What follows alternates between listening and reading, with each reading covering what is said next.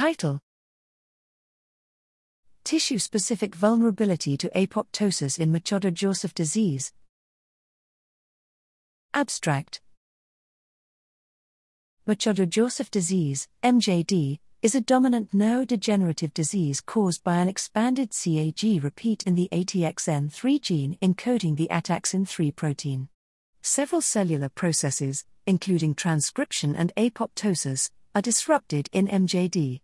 To gain further insights into the extent of dysregulation of mitochondrial apoptosis in MJD, and to evaluate if expression alterations of specific apoptosis genes/proteins could be used as transcriptional biomarkers of disease, the levels of BCL2, BAX and TP53 and the BCL2/BAX ratio, an indicator of susceptibility to apoptosis, were assessed in blood and postmortem brain samples from MJD subjects and MJD transgenic mice and controls.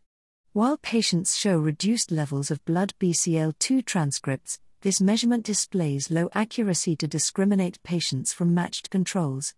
However, increased levels of blood BAX transcripts and decreased BCL2/BAX ratio are associated with earlier onset, indicating a possible association with MJD pathogenesis. Postmortem MJD brains show increased BCL2/BAX transcript ratio in the dentate cerebellar nucleus, DCN, and increased BCL2/BAX insoluble protein ratio in the DCN and pons, suggesting that in these regions, severely affected by degeneration in MJD, cells show signs of apoptosis resistance.